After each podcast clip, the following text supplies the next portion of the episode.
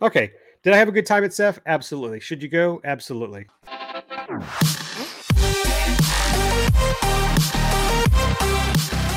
Welcome to the RC Roundtable Podcast, where we discuss the latest RC hobby news, events, model reviews, and a whole lot more.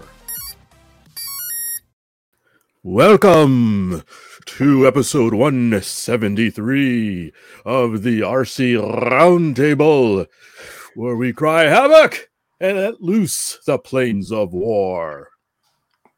Oh, and also Lee and Terry and Fitz. Welcome yeah. to the Fitz Show. Yeah, Let's just go ahead It's- and change it now. it's been a while since you've done one of your animated intros, so I, I'm glad you're back. I feel animated today, I guess. Yeah, At first, I thought you were doing a Vincent Price imitation. Then you rolled your R's, and I was lost. Yeah, me too. I'm lost too. But it was fun anyway. All right. Well, now that you're awake, hopefully Everyone's awake. A couple of everybody's awake. You're listening to us. were Yes, their car is- off the road now. this will not be the podcast we're falling asleep with, I guess. Not yet, anyway. Well, anyways, uh, as I said before, this is the RC Roundtable, and uh, we're going to talk RC stuff, aren't we? Probably. I think Uh, so. Yes. Okay. Yeah. Good, good, good, good, good, good. So, where do we start? Mm, I think each of us have one thing, but Lee's topic is huge. So, yeah, Yeah. he he points silently to his hat for Yeah. all you out there in Radio Land. So, Lee, do you want to Um, hold your powder, or do you want to let loose on everything now? Save the best for last. Okay, Right, then that Lee goes first. And, Oh, just kidding, buddy. Just kidding. All right. So let me get mine out of the way. Um, since mine's short and sweet, my topic is short and sweet. Um, I think, did I talk about it on the show last time that I have the E Flight F 14? I know I talked to you guys about it, but I can never remember if it's just a thing offline or on the I show. I don't So- remember either. All right. Well, Well, now we know. I guess Yeah. you have the E Flight F fourteen, huh? yeah, I'm doing it as a review, and uh, there's no assembly. We've talked about yours before, Fit, so I don't want to get into too much detail. But um, I've already made it, and I thought it was kind of interesting because Yeah. um, I don't have the battery for it yet. That got delayed in shipping. And so is this a free flight glider? yeah, I was gonna say. You put a rubber, quite. he, rubber he powered, put he put 14 NICADs in it. well, you tied it to a string and just pulled it, just just dragged it along. He dressed them all up as as sidewinders. are you guys done yet? You No. You opened that Pandora's box, buddy. Get it out of your system. uh, what else? Um, dropped off the top of a house. You just uh, ran around the room holding it, making jet noise noises out of your mouth. None of those things are correct. It actually flew under its own power as intended. So here's the the quick and dirty story. I wasn't planning to fly it. I was planning to go and stage some flight photos because a model like this, it's tough to to get flight shots. So typically, what I'll do is I'll stage some photos and then Photoshop them to to get rid of whatever I was propping the airplane up with. Hey, you're not supposed to tell people that. Oh yeah, am I giving away trade secrets? Right. you didn't hear that. Uh, yeah, ignore that you heard that. Now, obviously, we actually fly the plane. We, you know, don't fake the whole thing. But just for in the interest of good photography, I will sometimes stage photos, and that's what I was planning to do with the F-14 because, like I said, I did not have the battery for it yet. Um, so I took it to the field when I was uh, planning to fly one night. Took it with me and was just going to have somebody help me out to stage the photos. Yada yada yada. And so I got that done. And one of the people there said, Well, aren't you going to fly it? I'm like, No, I don't have the battery. They're like, Well, what battery does it need? I'm like, well, uh, a Spektrum 4S 2200. I 2200. got 3S. I got 4S. I got your 5S right down here at the bottom. just like that. He's like, Oh, you mean this? So a buddy of mine had one there charged. Here's the clincher. It had the opposite Velcro. This F14 comes with the the prickly side on the airplane, which is the opposite of what I do. Yes. Um, so who's opposite? Everybody else in the world, But you. but me, Not right? me. No, I have the prickly side on the battery. Yeah, it's me and Fitz against the world. no, That's right. no, no. All right, we're not going to dig up this Yo, debate yo. It's absolutely wrong. Just Right. letting you know. We already had a poll. But- you lost. One thing, um, Lee, you sound a little low in your volume. Is that? Cheer up, buddy. Come on. I, I sound low. I'm right here. Oh, Terry, doesn't he sound a little? His volume a little low? Um, I was not catching that, Oh, but maybe. Okay. I'm Hmm. right here. I'm testing one, All two, three. I'm right at my mic. I can crank it up to 11. All right, Maybe- so Maybe his headset's down low.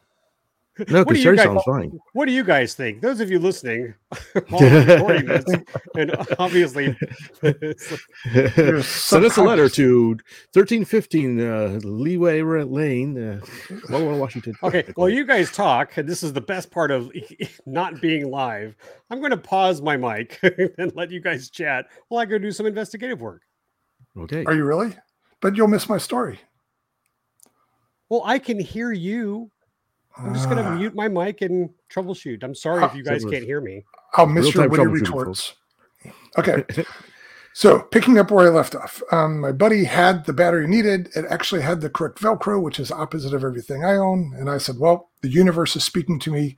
I better fly this airplane." yeah. And so we have a grass runway, no petromat or pavement or anything like that. So I decided I was going to see if it would take off from the grass. It's fairly short. And I did a couple of attempts uh, um, of going down the grass, and you could tell it was just right at that hairy edge of wanting to take off, but it couldn't quite push through to, to get the speed it needed. And it, it wouldn't rotate, is the problem. And so the next plan was going to be to hand launch it. And I'm like, oh, wait a minute. Before I do that, let me see if this will work. And what I did was the main gear has two prongs where it inserts, and the wheels are near the back prong. So it's kind of offset, and the wheels are obviously behind the center of gravity. So what I did was I put the main gear in backwards. So it was very light on the nose at that point. And I tried the rolling takeoff one more time, and wouldn't you know it, it rotated and took off from the grass in that orientation. Oh, pretty clever. Yeah, so I was happy with myself for that. Um, but by this point, it was a little bit cloudy and the sun was going down, so the lighting conditions weren't the best. And I don't know what your experience has been so far with yours, Fitz, but as we talked about, all gray airframe, uh, the camouflage pattern works pretty well. So I was finding that orientation was not the best. I got in a full flight, but uh, I didn't try anything fancy with it. I just took it up, flew it around, did some wing sweep. I don't even think I did full sweep yet. Um, but I took it to the forward position, the mid position, and then brought it in for an uneventful landing. Little bugger's fast. Yeah, yeah. Quick little guy. Yeah. And uh, it doesn't help it because it's kind of small too, so you got to be real careful. right. And even with safe off and high rates on, it takes a lot of stick movement to to get it around. Would you agree with that? Like, it's not light on the Uh, sticks. Yeah. Well, you mean with the wings swept back? Um, well, I don't know. I I haven't had them all the way back yet, but let's just say with the Oh, wings okay. forward. Uh, it wasn't too bad. I mean, um, mm, trying to remember. It's been a little while since I've flown it. But, Yeah. Uh, I found it pretty pretty good with the wings out. Uh, very responsive for the most part. Hmm, Uh, okay. Yeah, I think I did have to crank on the elevator a little bit. Yeah. Uh, but um, with well, I think I've always flew in high rate, so uh, but I found Yeah. pretty stable. But go ahead. Oh yeah, very stable. Um, but I haven't ventured below high rates yet, just because it was it didn't seem twitchy at all on high rate rates. Yeah, yeah. So, Did Here, you but- use the um, rec- the recommend setup from the? Did you download the file from the? From I didn't the- download it, but I replicated it. Okay. So yeah, I'll probably get rid of the uh, motor cut because it's an EDF. What are you going to do? Yeah, yeah. Really, I can hurt any of that. I, I figure I'm more likely to accidentally flip that switch in flight than I am to hurt myself with the 40 millimeter EDFs. It's funny you said you never fully swept the wings. I never half swept them. I always forget that there's a middle position. So uh-huh. I, I was either all the way out or all the way in. Yeah. it wasn't until after I'd flown a few times, like, hey, wait a minute, there's a mid position. I totally forgot about it. Yeah. So anyway, I was happy with the results. I'm glad the landing gear mod worked. Not that it would have been bad to hand launch it, but I just wanted to take it off from the ground and Yeah, I was surprised that I was it able to take it. off from grass. Yeah. Did you see? Did you read in the manual where they talked about hand launching? yeah, There was a couple of interesting things I noted. Well, it was they gave a pretty descriptive uh, procedure for hand launching, which I thought was interesting. Mhm. But they also said that it can sense when you hand launch it, Right. which I thought was really interesting. Apparently, the whatever they use for AS3X or whatever, when you hand launch it, they and and again, like we were talking about before, how about AS3X or safe mode, excuse me, would be good for hand launching. That's Mhm. exactly what they said. They said please put it in safe mode when hand launching it. Yeah. And Don't call us if you break it. yeah, don't call us if you break it, and it also will detect your hand launch. It detects the acceleration, and it does something with the trims, or it gives automatic up elevator or something like that. I forgot exactly what. It Yeah. was. Yeah. yeah, Yeah.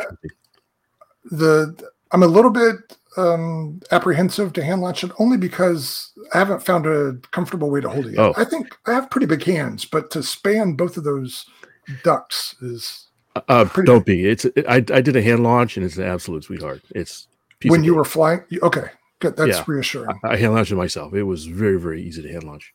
Okay, cool.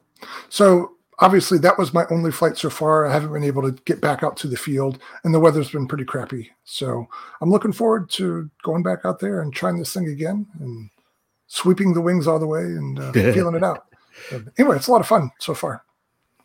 It's always. I guess this is just another symptom symptom of being an RC lifer, but I still get excited by every maiden flight. It never gets boring. Well, yeah, yeah. There's, there's always something. There's always a possibility of something going wrong. Your trims being out of whack, or you never know. So, Yeah, and it's a new plane. Right. Well, even the one I talked about last time, that Goldberg Eagle, a stupid 40 size trainer, right? Yeah, What's yeah. what's easier than that? But it's still exciting to fly it for the first time. So New plane. Each plane has its own little quirks and It nuances. does. Yeah. does. So, Terry, if you fly someone else's plane, is that a maiden for the first time? if it has flown but not me, Yes, but if you're flying No. someone else's place for the first time, you've had no experience flying with it, don't know the characteristics, is that a maiden? no, no. The So the you call it? whole premise of a maiden is that it's the airplane's first time. It's an Yeah, but- unproven airplane. But we've also modified that to say re-maiden, and Yeah, if you you've know, changed something again. you know, the first was just a test. This is the real maiden. So, what was your question? What do you call it the first time you fly somebody else's airplane? yeah, Uh, I, I don't think you need a name for that. But I'm sure. I'm sure there are a lot of people wetting themselves when they were flying plywood overcast, going, uh, "What am I doing here? What do you mean everything's on the right stick?" we'll talk about it, but I'm just kind of curious what that word should be used because there were some people who were very cautious about flying plywood overcast, as, as should they, be. yeah, right. so we got to find a word for that. Okay, yeah, we'll come up with something. Yes, so, to yeah, all you listeners out there, what's the word for the first time flying a buddy's airplane? Keep it PG. Yeah. Or PG thirteen, whatever. All right, so that's my story. I haven't done much else RC wise. I could tell another quick story about using RC technology at home. Okay, but So- real quick, is my mic better? Because I did notice a glitch. Fitz, is it? Yeah, I was just gonna say you do sound louder. Yes. Okay, I did notice something was off, so thank you. Continue. Right. I should have known Good better job. than ask Terry. He's got a tin ear, anyways. I had a broken heart. he didn't tell me my mic was off last time we had the live show with Bruce. I thought I did, No, but didn't. I didn't. Well, I all right, yeah. specifically asked, "How's my audio sound?" You said, "Fine," and it was the wrong microphone that was on. Yeah, totally my fault there. well, you got to tell me. Lee would have told me. I know. Oh, yeah, for sure. I, I noticed it right away the first time I heard the audio. I was like, uh, I think that's not his microphone. anyway, what what is what is the other story you had for us, Terry? Sorry, we stepped on you. All right, so um, just a quick little anecdote. I've got this little water pump that I use to get the water out of my John boat that's on the lake. So I, I don't cover it up. So when it rains, it just fills with however much water. And I've got this little electric powered pump I got off Amazon. I'm not sure what the intended use is for, but this is probably close to it. Um, it's a little wand, I don't know, 18 inches long, and it's got a, a flexible um, exhaust tube. And it's Is it like a 12 volt, 12 volt pump or something? no, it's designed to run on two D cells. Oh, really? And yeah, and it works well enough. It's very simple. I think it's just a direct drive motor, no logic to it. It's just a on off switch.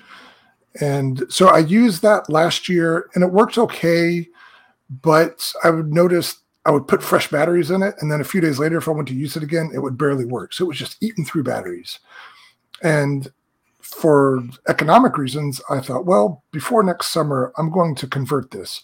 And what I ended up doing a few weeks ago was ripping out the parts that hold the 2D cells and I wired in a single A123 cell. So what is that? 3.6 volts instead of 3 volts. And I had an EC30 connector and then I everything else is the same. That one cell fits in the same space that the 2Ds did. The switch is the same. Anyway, it's like a half hour project to solder this thing up. Um, I think it works better for a couple reasons. There's a little bit more voltage. Um, there's probably less resistance because it's soldered connections rather than just friction. But what I found is the darn thing has a voltage leak. So if that battery, the first time I used it, I turned it on, I used, um, pumped some water out, then I put it away, and a couple days later, even the A123 was run down to almost nothing. A Which- parasitic leak. Something. And they call it Uh, voltage parasite or parasitic leak. I don't, I've just heard it called voltage leak. So even when it was turned off, there was some sort of draw that would pull down a battery within a couple days. So that's what was killing my D cells. Yeah. They call it a leakage current too, I think would be another way of stating Yeah, it. But I can't imagine where it's coming from because And this thing is so simple. it was Well, turned you- off. Yeah. Turned powered up. There must be like some some sort You- of connection through the switch that's That's not what I enough say. You run it, hate switches. You've always warned about switches, so I, it's got to be in that. Yeah. So now I just I've got that EC30, so I can just unplug it. What when I'm kind of switch? It- Can you tell if it's a mechanical Switch Switch it to one of those big, big, Yeah, big the- box on the the blade switch. Yeah. exactly. It's just a two position mechanical rocker. Nothing fancy. Hmm. So anyway, but yeah, I can just unplug it now and it's fine now that I know what's going on. But dadgum, that thing works way better now than even with fresh D batteries. It, it works way better now. So I should have done that a long time ago. Anyway, but I, I always get like a little tickle when I use my RC knowledge to fix something that's totally not related to RC. So the same reason that I have Dean's plugs on my trolling motor and stuff like that. and I've got a, a little vacuum around the house that same thing. It uses an A123 pack that I whipped up. I, I did something similar. My wife came home with a little. What the heck was it? It was like a little electric broom. Can't remember if it was a vacuum or just a br- electric broom kind of thing. And she bought it at a, a, garage sale, and it didn't have the battery in it. So I rigged up. Ah. Yeah, I rigged up one of my two cell lipos for it for it, and it worked great. So I, I did that for we have a dustbuster that the whole family uses, and I had to put a sticker on there like when you hear it start to slow down, turn it off. yeah, turn it off. There's no voltage cutoff in this. Turn it off. Yeah, turn it off, or the batteries will die. Yeah.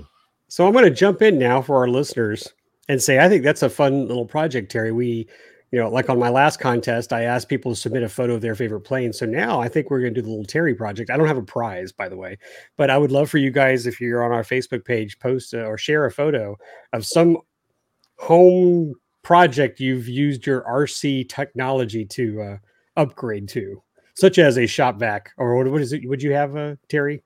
Like a Mm. dustbuster. A dust thing. dustbuster, yeah. Yeah. Dirt Um, Devil, that's what it was. I think those are the little red ones would be cool. Yeah. Um, it's funny. There was a, a couple of years ago, I saw a post on Facebook where uh, a music repairman or instrument, musical instrument repairman, uh, w- showed pictures of a tuba that he had fixed, and the valves had all sorts of linkages and stuff. And he used Du-Bro ball links on the linkages for this tuba. So, it, it looked really good too. So it's just, Hmm. I don't know, to me, it's always uh, fun to see that kind of stuff. Yeah, it kind of reminds me when I used to work at a hobby shop. Every once in a while, somebody would come in with some harebrained idea about something totally un, mo- not model related, but was looking for something to kind of uh, do fix a something or another or a project, and that was always fun to talk to people like that to Yeah. try to figure out how to help them. It's not the same thing, but I use Dean's connectors on my solar setup for my trailer. So the 12 volt converter module. So when I'm running 24 volts on my solar setup, it converts it to to 12. I use Dean's so that the light panel in the trailer has just one input for a Dean's connector, and I can choose either one. Oh, So fun. just makes it easy to plug in and disconnect. So I don't know. I mean, it's I guess it's it's the same premise, you know, but because it's an RC trailer. But Right. uh, yeah, I mean, I use Dean Connector a lot. In fact, I was telling Fitz when we went to New Creations to get stuff. I I just said, you know, I'm just going to buy a whole bunch of Dean's connectors. Now, Hmm. all he had were the expensive ones, the new ones that Uh, were have the, the high. ones. Yeah, so I was paying a lot of money for these connectors, but I got them anyway. So I Yeah. I will put them to use. All right, cool. And you know, if we're digging into it, really, I think this is further evidence that RC for kids is just a huge STEM gateway. You learn these practical skills of working with your hands and making things happen. It's, it, it's one to one, right? It's, it's very direct application there. So, is if we needed more evidence to that, there it is. Are you listening, FAA? Mhm. Soulless ghouls. Anyway, all right, that's all I had, and it was even more than I was planning to talk about. So, I think you're up, Fitz. Me? All right. Well, I had a couple things. Let's see. Um, where do I start? Well, speaking of airplanes, uh, I think did I say mention last show that I got one of the new Ultra Sticks, the 1.1 meter You did. Ultra Stick that Mhm. just came out. Yep, yep. Yeah, I had a chance to fly it last weekend and do some video. It will be a review on my channel, and uh, very nice flying model. It was uh, uh, it took only like two seconds really to put together. There's not much to put together in it. Very lightweight structure, and uh, what's interesting is there, uh, it it's a bind and fly, so it comes already ready to go, even though it's a balsa wood and stuff. But there's uh, provisions to split the flaps from the ailerons, and I thought it was interesting way they decided to do that it's an optional thing. So it only came with servos for regular ailerons, basically full span ailerons. But between, you can see that the ailerons and flaps are actually sectioned off, they're segmented. And you look closely, there's two little teeny tiny wood dowels that connect the two. And so you take a hacksaw or razor saw and you just cut those dowels, and voila, you instantly got a flap and aileron that are split. And you pop in another servo for the aileron. Uh, there's a spot for it, and then you've got them mixed. I thought that was interesting the way they did that. In case you, uh, they kept it simple for most flyers, but if you wanted to do separate them, this uh, gives you the provision, and they give you the control rods for the for the extra control surfaces. But Oh, they don't give you the servo. You have to buy the servo separately. Did it? So there's an extension already run out to that servo. No, you got to run an extension too. But the wing's not very big, so you can fish it out. Should be able to fish it out pretty easily. Okay. Uh, and and the bottom of the wing is transparent, so it's transparent red, so you can Oh, see nice. everything. So it's real Yeah. nice. Uh, the mini Ultra Stick, the, the precursor to this one, had split ailerons and flaps, but I don't remember if it was an option to do full span ailerons or if you had to do the flaps. Yeah, I I don't think it was an option to do full span. Well, I don't know. I don't remember. Uh, Yeah, me neither. It's been too yeah, long. but I just thought that was interesting. Uh, and and it's funny. You set the I set the ailerons up per the manual, and it was pretty sprightly. they may have thought if you had them split, that's the throws you want, but with a full span, that that sucker would roll rolls like a drill bit on high rates. There's low rate, high rate, fits rate. Yeah, it was fun. Uh, good power. Three cell is is good.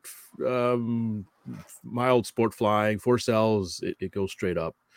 Uh, it was very. It's uh, you can tell that it's a lightweight plane because when you throttle back, it just really it's very floaty.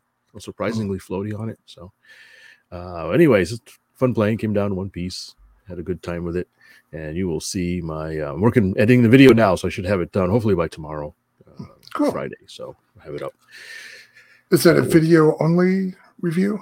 Yeah, video only. Okay. Nice. And you work fast. It takes a lot of work to well, yeah, it takes a Oh. lot of work to put together those videos and edit them and all that. It does, and I need. Uh, I've been. I'm experimenting with a faster way of doing it, so hopefully it, looks like it's going to work out a little bit. It doesn't take a whole lot of time off, but it takes a little bit of time off to editing.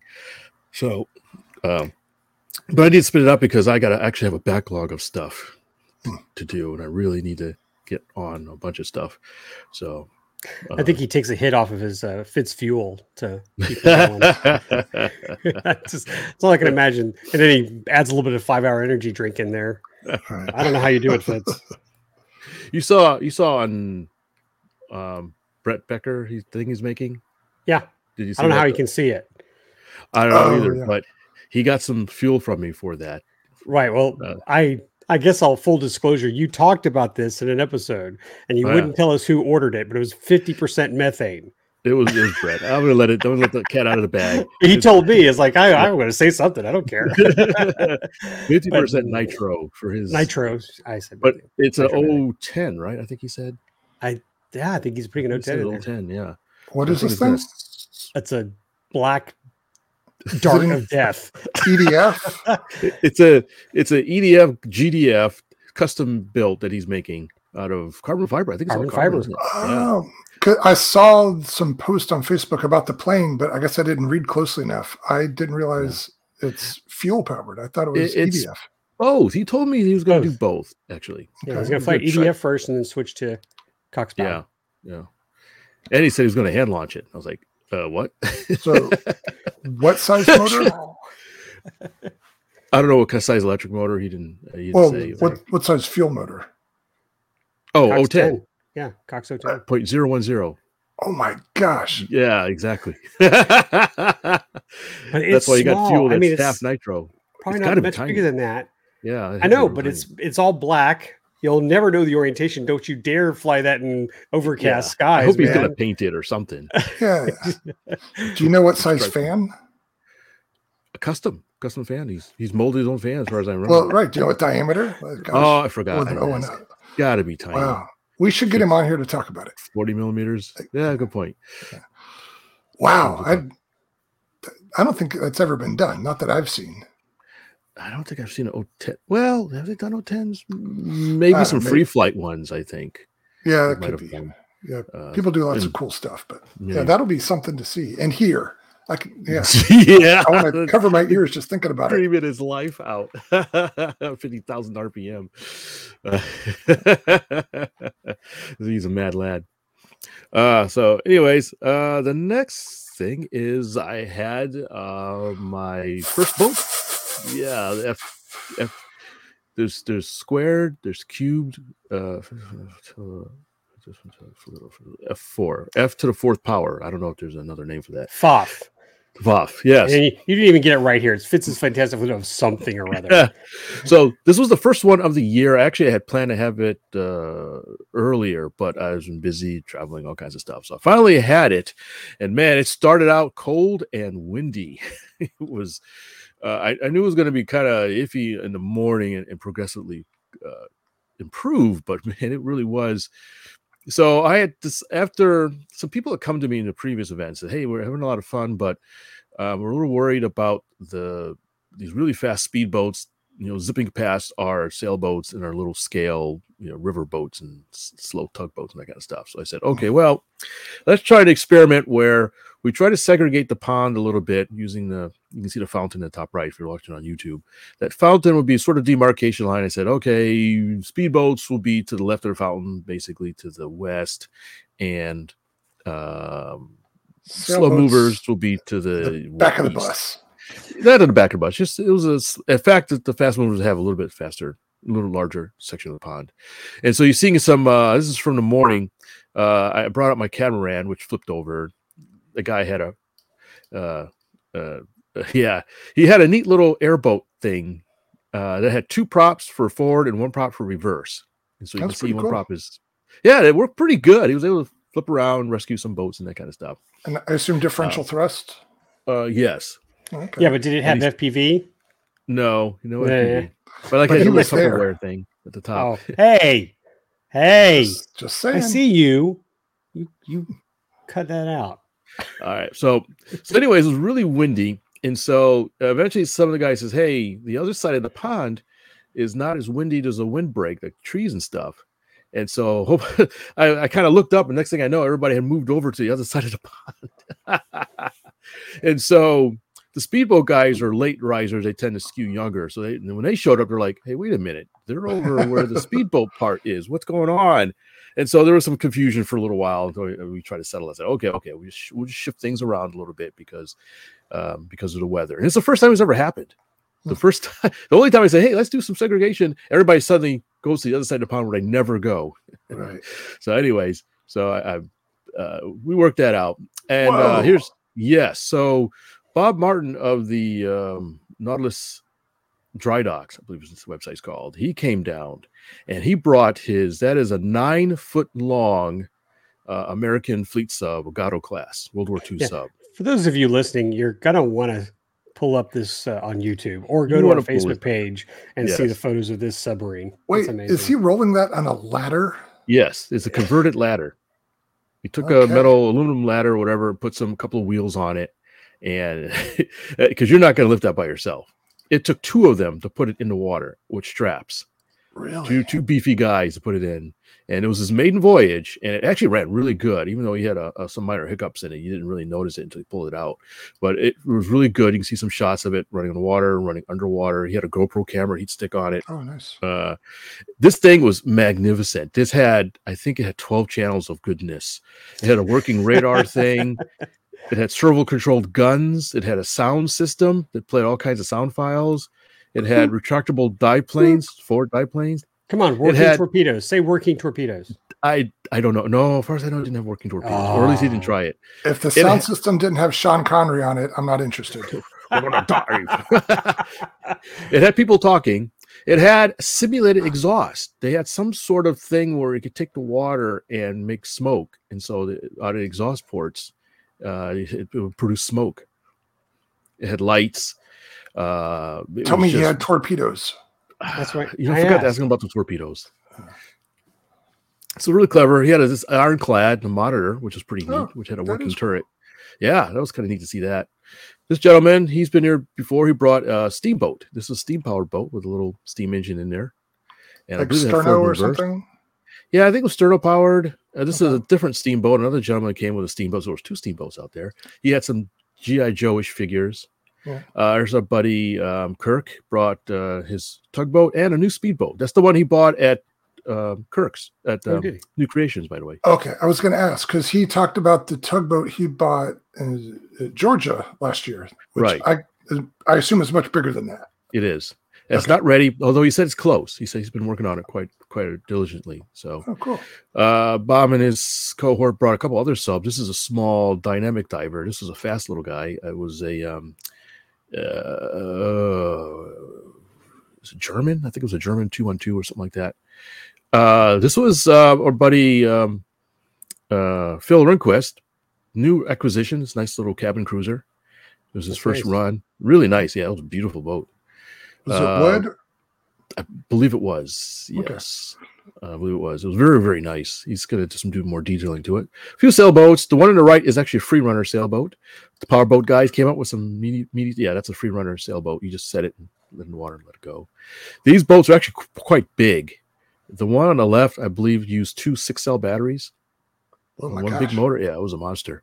It was one of the ones that you couldn't get up to full speed at the pond. It was, you know, like, there's no way it was it had enough room for where we were running. But uh, the, the the speedboat guys did some pretty impressive stuff.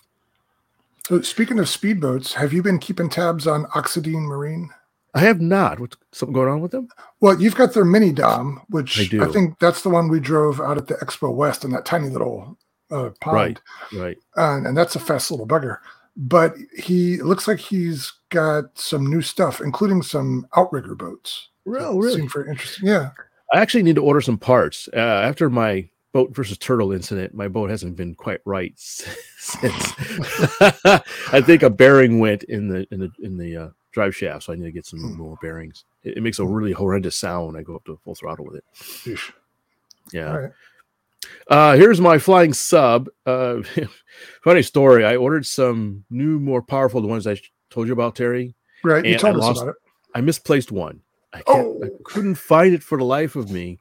It wasn't It's in the in the box where it should have been. Yeah. Uh, so It's I wasn't the able to. DeLorean. Yeah, look at yeah, I should look under it.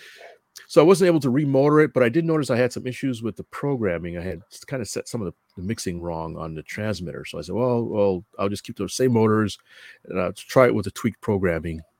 And it did do a little better, but those motors just so weak, it barely moves under its own Wow. power. Barely, barely, really moves. So I really need to. So what I did is I ended up ordering just another mo- of the pump jets, and so uh, if I find another one, I just have an extra one, or I'll stick it in another project or something. But uh, and there's uh, I think the two and two again.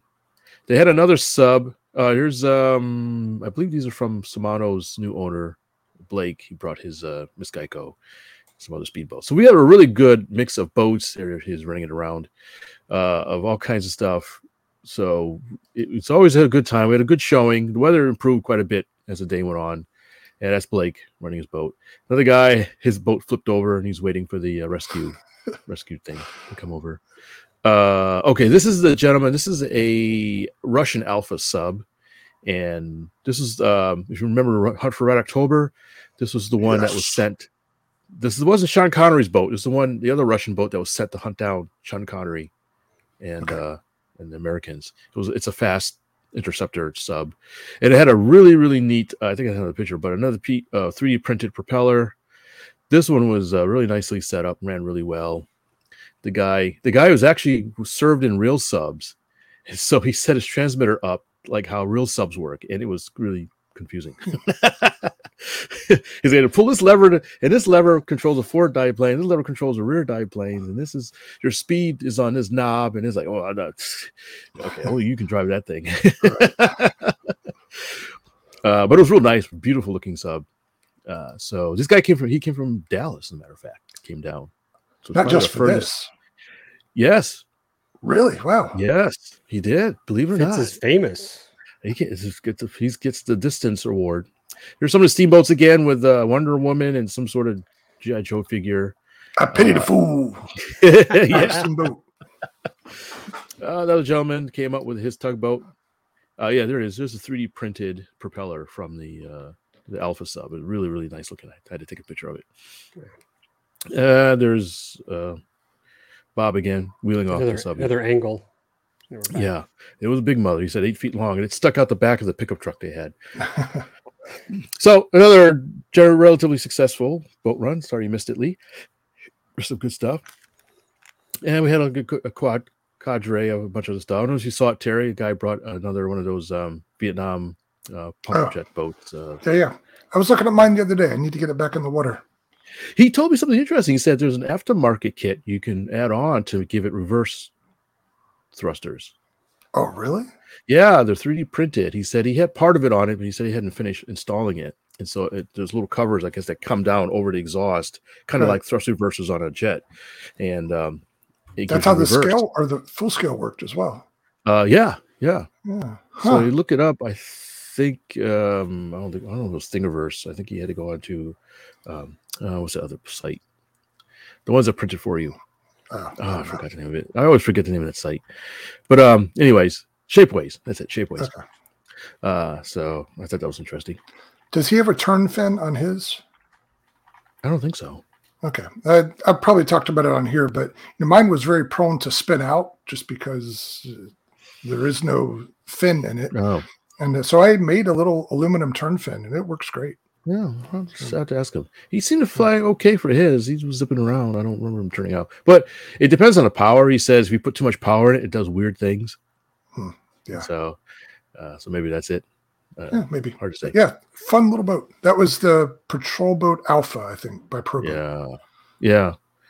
That's too bad. Uh, they don't make that anymore. Oh, did you see they announced another a new boat, another Vietnam era boat? Did you see that?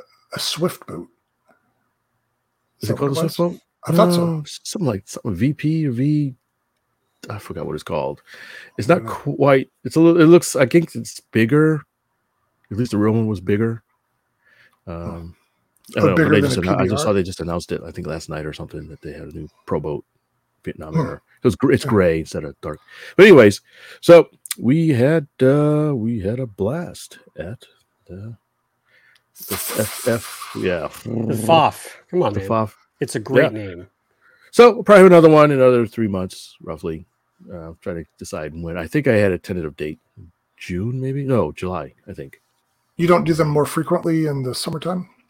No, I don't. Um, I try not to overstay my welcome, but if people want to have them more often in the summer, um, I might consider it. But usually I'm pretty busy, so Well, you guys aren't keeping anybody else from doing something at the park. It's not like there's a No, swim team or water It's a- polo that meets there. it's a free. And I, I tell that people because people say, "Hey, thanks for doing this." Like, it's a free and open park. You can come here anytime. I just send every once in a while. I send out an email. It's basically like, "I'm going to come out. You guys are welcome to join me." Almost. Yeah, but it's you. Yeah, they don't get to rub elbows with you that often. No, I don't, don't care about me. So anyway, it is fun to play with boats, but I need to, I need to get around to fixing some of my boats.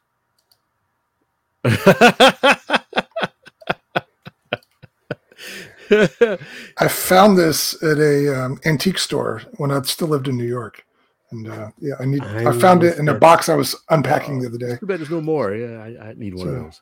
Yeah, you Just get your own. can't get a table at that restaurant. I'm with Fitz. It reminds me of a, there was a campaign when I was, in, I think, in middle, middle school. For some reason, the kids kept running around saying "Fits for Prez." like Pedro for president. You know, But fits, for Prez. Yeah, I Yeah. guess that it was lyrical or something. I don't know. I, I don't Hmm. remember the gist of it, but they kept wanting me to run for president or something or Hmm. whatever. Anyways, uh, so enough of the preamble. Lee, you went on a three-hour tour somewhere Yeah, let's get to the actual out, amble. out east, and and and us poor chaps we had to stay here and work, and you had a good old time doing airplane stuff. You Tell us know, all I about worked. Yeah, he Ah, yeah. on the job. Worked. I'm kidding. If you talk to some of those people, they'll say I was working the crowds. You're working them sticks. That's what you were working. Yeah, I, I worked some sticks. I won't lie, but I handed those sticks off to other people. So tell us about your first time at SEFF. At SEFF, for, for those of you who have been listening to the podcast and you have been following our Facebook page, I did, I went, I saw, I flew, I conquered, I returned home safely. I did go to SEFF, the Southeast Electric Fantastic Flotilla. I'm just kidding. Flight Festival in Andersonville, Georgia, at Mac Hodges Field, and uh, it was a blast. I hope some of you guys got to see some of the photos I posted. I'm sharing, sharing, excuse me, some now that are actually part of the AMA Facebook page because that's where I put the gallery. And uh, did you guys look through the photos?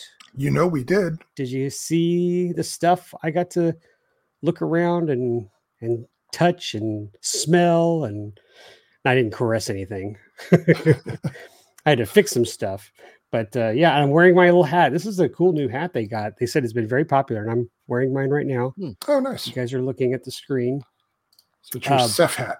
Is my SEFF hat, and I want to start by uh, this group right here. This is the uh, Fayette Flyers group. Uh, Bob, the the tall fellow in back, he's the the president, the head honcho. Bob Bernard, he's a great host, an excellent host, and does a fine job. And the entire staff right there did everything in their power to make everyone feel relaxed, have a good time. And so my hat is off. I'll tip my hat to those guys um, for making me feel very welcome, for being very cordial. I'm going to do another little nod to the gentleman in the middle in the blue jacket. That's uh, David Keller. Uh, you know, this hobby is is great because of the people. The planes are cool; they're awesome. But when you get to hang around some people that love the hobby just as much as you, but these people took the time to not fly to make sure you were having a good time. And I think that speaks volumes to this event. Uh, never been there, always heard about how fun it was, always think about the planes, but this group of folks right here made it special. So, really, I, in all sincerity, I want to thank them uh, for making it incredibly fun and uh, and yummy because boy, did they actually cooked for us. They have a vendor uh, exhibitor dinner, Mhm. and they roll the red carpet out for you. They they uh, what do you call it? Smoke that that beef, and you know, and they make some great veggies, and you know, they had a little party where you could just sit down and talk, and and they want you to come back, you know, and. I know I was just with the AMA, you know, just just the, and you know, I was there to document it and have fun. But man, I was uh, I was very honored to be treated that way. It's like they were like, "You guys, you guys are with the AMA. You're helping us keep this hobby alive." That kind of treatment, you know. And Mhm. so, again, can't tell you how thankful I am for for these people to uh, to make it worth your while. If you haven't been to SEFF, right now, put it on your bucket list. You've got to go. Now, of course, you have to have an electric plane. So, for those of you who only fly gas, well, you could go anyway. Uh, the food was good. You can Uh, go and fly plywood overcast. You could fly over. That's a long story. I put that down on, on my list a little bit, a little bit further down. So, Okay, um, take a breath. I have a question. yeah, go shoot. So you said the Fayette Flyers, they're the hosts of this event. Is this their home field? It is not their home field. Okay. And the first year was, I don't remember the name of the other field. The first year SEFF was held was not here at Mac Hodges. It was held here afterward. It's been there ever since. So I guess for the last 20 years, it has been there. And they used to have over 400 pilots registered in the early years at SEFF. And I'll be honest with you, it was over a little over 200, somewhere around 210 this year. I can't imagine what it would have been like with over 400 pilots. And Not let me only add that, to that. Oh, go But ahead, not only Fritz. that, it, it that's probably during what the 72 megahertz days. I was just about to say that. Oh. The first time I went, they had a radio oh. impound. And so, yeah, you had to wait till they called your name on the loudspeaker before you could go and get your your transmitter flag and go fly. And yeah, I think just the overhead of the impound probably took a ton of people. It was still fun, but it was just different. Now, I'm glad you brought that up because I had a conversation with Jay Smith, editor for Model Aviation Magazine, after our Wednesday office meeting. Jay called me up. We talked for about an hour. I kid you not. We were talking about SEFF. He had been going to SEFF for years, he and his dad. And he mentioned to me, and I completely forgot, but he told me about it. He said, you know, at SEFF is when we did 99 airplanes. We, we broke a record 99 airplanes in the air at the same time. Tony think- Stillman was there. I think I was there for that one too.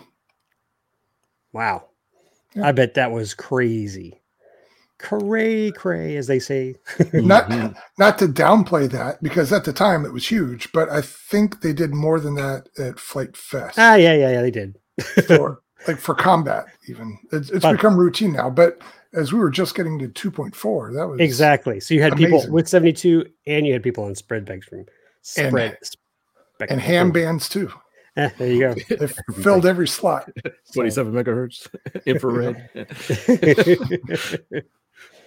uh, so yeah, and and Jay was, you know, like he just wanted to know how I felt about going for the first time. He just, you know, kind of wanted to relive it through me. Mhm. Um, that's where i'm at i'm trying to relive it through you Oh, uh, I had a blast. I mean, uh, so let me go through my notes and feel free to. I'll try to take pauses so you can ask me questions. So I had a really awesome campsite. I don't know if I have it at the very bottom of this page. I think I did. I put it posted it in a RC Roundtable. But Bob gave me a spot right on the in the center, right at the uh, the front, uh, where I had my ten by ten canopy set up for setting up, you know, my chargers and you know prepping planes, my AMA flag, and then Mhm. immediately had my trailer and my truck there. And I just, you know, they just stayed there because I stayed in my trailer. And that was great. It was just easy to get to the main covered area, the covered pits area where they had, you know, the raffle prizes, which by the way was a crazy over 200 items. And they, gosh, just the way they do the raffles to me kind of nuts, but very busy. Made a lot of money. I'll leave it at that. there, there was cash flying in that register for raffle tickets. well that's And- the point and I'll just end it right now. I didn't win a single thing. By golly, had a great time. Didn't win anything. it's rigged, I tell you. uh, but the food they had, there was a company, I think it was called like Bob's Soul Food or something like that. Boy, every morning they had breakfast, they had lunch. I so I had to do this for my mom because we're from the south, but I had my grits.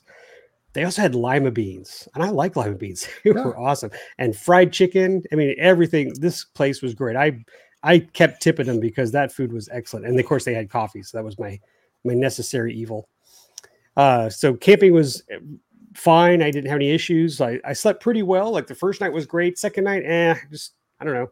Couldn't couldn't keep my eyes closed, and we're too excited I maybe we'll just say that it's like Uh, christmas but eve it wasn't too bad in there. And in fact, you know, it was it got kind of chilly at night, not too bad, but I was prepared. So That's good, sleeping in the trailer was perfect. I had no issues. And um, what did I bring? We- Well, you brought the trailer and the last time we talked about your prep for that you were mentioning the troubles you were having with the trailer so it ultimately worked out okay well, it, the trailer is not done, so I got it back to a condition where I could camp in it, and it worked fine. So I still want to remove the other wall and insulate it. So with what I had, no issues. You know, I had a vent. You know, I've already had two small vents that do pass through air, but the main vent at the top worked great. It has an electric fan. The lights work great. Never drained my batteries, and uh, yeah, so that worked fine. All right, good. So obviously we've talked about this before, and if you've been on our Facebook page, it's now the cover photo. But Plywood Overcast made the trip. That was, uh, I guess, that was the fun part. I think it made a lot of people smile, and I think Terry should be making you smile because it got a lot of conversations going. People had a lot of questions about it, and I'm just glad you did decide or take my advice, or you know, just finally gave in to my bidding to put it together because it Hmm. was a it was a great hit. Um, I don't know if this was right or not, so Terry might kick me for this. But once I put it together, I didn't want to take it apart, so I left it outside under the canopy every night, and I just you know lowered it down, so it got kind of damp. I don't think it suffered any problems, Terry, Uh, but I uh, don't know. If a tornado was coming, I'd crawl under plywood overcast for protection. good point. Good point. Well taken. Uh, so i took plywood overcast. I talked i took my phase 3 p38 i took my jr models p38 i took my flightline rc p38 i brought my Wait, hold on, hold on. I'm counting. All right, plywood overcast. How many P? JR P38, Flightline P38, phase 3 Phase Three P38. so that's Three all the P38s.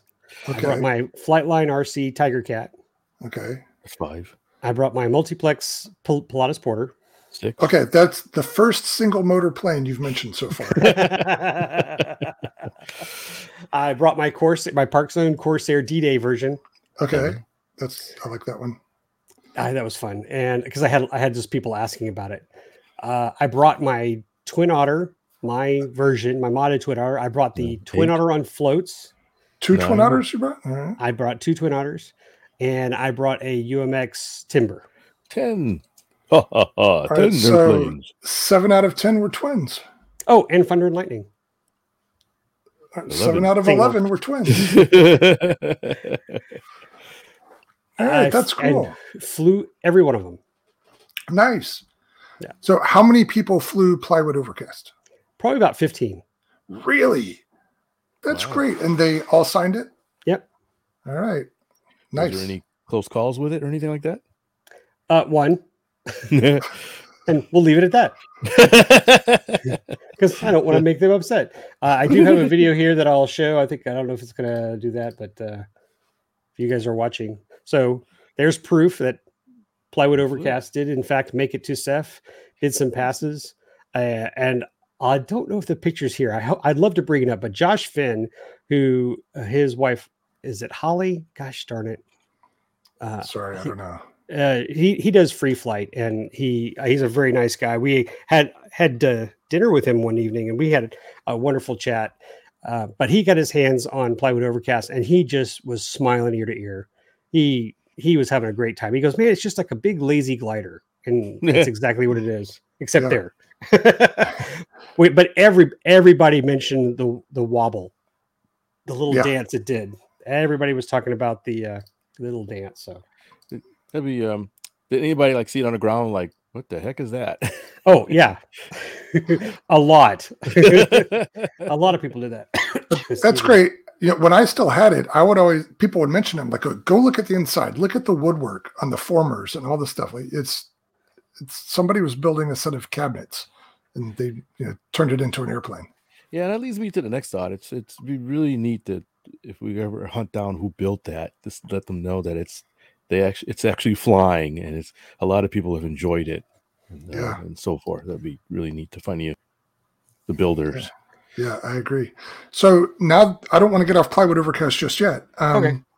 If we're going to do this, if we're going to take it to different events and invite people to fly it, I think it needs a, a few things. Number one, you need to paint that motor mount, buddy.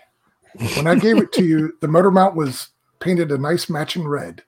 Now you had to make a new motor mount because we Yes. swapped the motors, but just get a can of rattle can spray paint and do your job. Nobody, nobody but you has complained about the motor mount. they're not going to complain. You're giving them a, a flight on it. But please, pretty pleased with sugar on top. You know what? Just because of that, I'm going to wallpaper it. whatever, just not bare wood. All right, so I think we should paint the motor mount, and I say we. Wow, that's number one. Your number one problem is the motor mount. Um, Yes, yes, that that's triggering you beyond measure. and the next thing. Oh God, there's more. the- oh yeah, I've got three. The next thing is it's got those spoilers on top and bottom.